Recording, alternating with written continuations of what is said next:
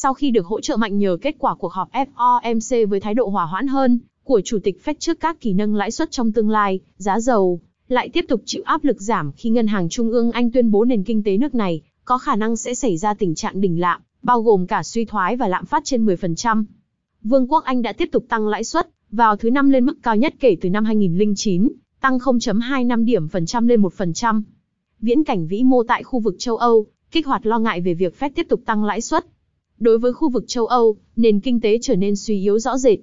Trong khi lợi tức thật sau khi trừ đi lạm phát của trái phiếu kỳ hạn 10 năm của Mỹ đang tăng trưởng mạnh, tiến về vùng dương sau thời gian dài ở mức âm, con số thực tế của vùng châu Âu và tại Anh vẫn âm sâu, ngay cả khi kỳ vọng lạm phát ở hiện tại đang ở mức tương tự như của Mỹ.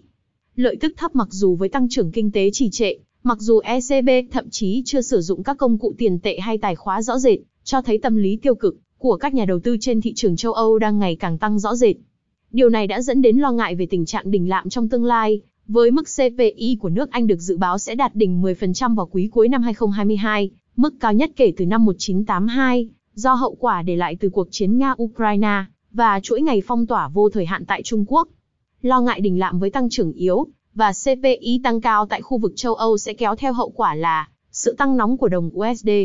Điều này sau đó nhiều khả năng tiếp tục góp phần đẩy lạm phát tại Mỹ tăng cao và tiếp tục khiến mức nâng lãi suất thêm 50 điểm cơ bản mà Fed đưa ra trong cuộc họp FOMC tháng 5 vừa qua đi sau đường cong lợi suất. Theo đó, điều này sẽ thúc đẩy thị trường kỳ vọng cao hơn cho các đợt nâng lãi suất cao hơn từ Fed. Công cụ Fed Watch của CME cũng cho thấy xác suất 83% thị trường kỳ vọng vào việc tăng lãi suất 75 điểm cơ bản cho cuộc họp FOMC tháng 6, mặc dù trong cuộc họp vừa rồi Chủ tịch Fed đã bác bỏ quan điểm này. Với lý do trên, các thị trường tài sản rủi ro trong đêm qua lại chịu sức ép giảm từ viễn cảnh vĩ mô tiêu cực. Số liệu tiêu thụ tại Mỹ trong tuần qua tiếp tục kém khả quan. Tính theo số liệu trung bình trượt 4 tuần liên tiếp, tiêu thụ dầu thô tại Mỹ tiếp tục giảm nhẹ 0.05% so với con số tuần trước đó, và đạt 19.27 triệu thùng trên ngày. So với con số cùng kỳ năm trước, nhu cầu tiêu thụ tại Mỹ thấp hơn khoảng 2.6%, tiếp tục gia tăng khoảng cách từ mức thấp hơn 1.5% của tuần trước.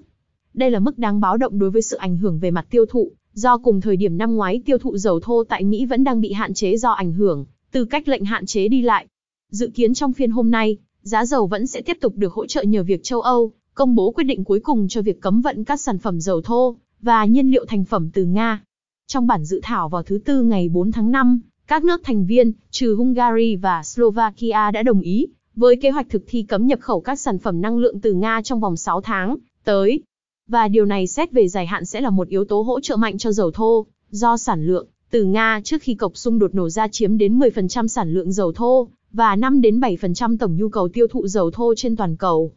Tuy nhiên, trong ngắn hạn 2 đến 3 tuần tới, nếu không có thay đổi, các viễn cảnh nhu cầu tiêu thụ yếu đi từ Trung Quốc và Mỹ và đặc biệt là viễn cảnh vĩ mô tiêu cực, với kỳ vọng tăng lãi suất cao hơn, tại Mỹ và nhiều quốc gia khác trên toàn cầu như các nước khu vực châu Âu, và các quốc gia có tỷ giá neo cùng với USD, như Hồng Kông sẽ tiếp tục gây sức ép giảm mạnh lên giá dầu.